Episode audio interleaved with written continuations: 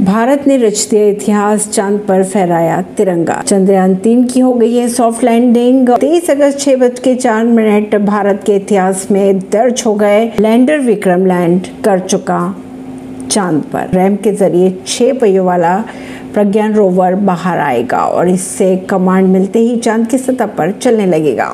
इसके लैंड होते ही Bharat south pole इलाके में पहुँचने वाला पहला देश बन गया, जबकि सॉफ्ट लैंडिंग करने वाला चौथा देश होगा। भारत से पहले अमेरिका, रूस और चीन चाँद पर सॉफ्ट लैंडिंग कर चुके हैं। इसरो के इस महत्वाकांक्षी मिशन को लेकर पूरे देश में उत्साह का माहौल है। चंद्रयान तीन की सफलता के लिए देश भर में मंदिर, मस्जिदों में दुआएँ मांगी गई थी और पूजा अर्चना की गई थी। आखिर भारत सफल हो गया है सफलतापूर्वक लैंडिंग करने में। ऐसी ही खबरों को जानने के लिए जुड़े रहिए जनता से रिश्ता पॉडकास्ट से। परवीन दिल्ली से